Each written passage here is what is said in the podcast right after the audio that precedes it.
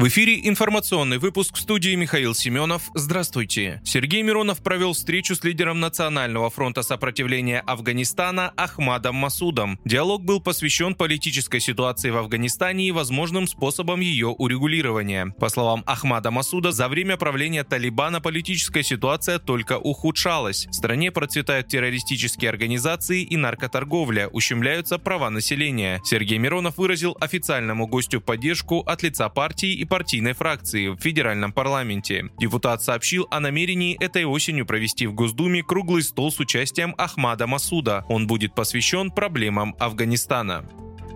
ФСБ задержала жителя Калужской области, который по заданию украинских националистов готовил теракт, сообщили в спецслужбе. Обвиняемый по заданию боевиков осуществил подготовку к совершению террористического акта на одном из объектов критической инфраструктуры Калуги, указали ФСБ. Установлено, что задержанный связался с представителями Украины по своей инициативе. Фигурант дела собирался выехать из страны для участия в боевых действиях на стороне ВСУ. В его тайнике нашли компоненты для изготовления самодельной бомбы, а на электронных устройствах были инструкции и переписка с куратором. Уголовное дело открыли по факту приготовления к госизмене, к теракту, участия в деятельности террористической организации и прохождения обучения в целях терроризма. ФСБ опубликовала оперативное видео, на котором обвиняемый дает признательные показания.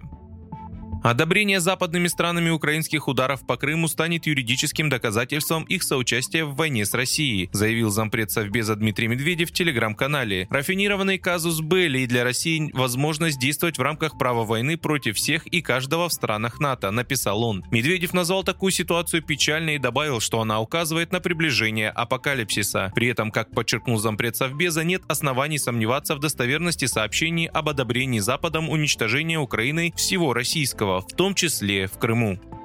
Министерство промышленности и торговли России показало видео полета первого импортозамещенного самолета SJ-100. Об этом сообщается в официальном телеграм-канале Минпромторга России. По данным пресс-службы ведомства, Суперджет, оснащенный российскими системами, находился в небе 54 минуты и проходил на высотах до 3000 метров и скоростях до 343 км в час. Самолет пилотировал экипаж в составе летчиков-испытателей Леонида Чекунова и Дмитрия Деменева, а также инженера-испытателя Дениса Вележанина. Этот супер Суперджет разработали и создали в рамках программы импортозамещения системы компонентов. Всего на воздушном судне заместили около 40 систем и агрегатов.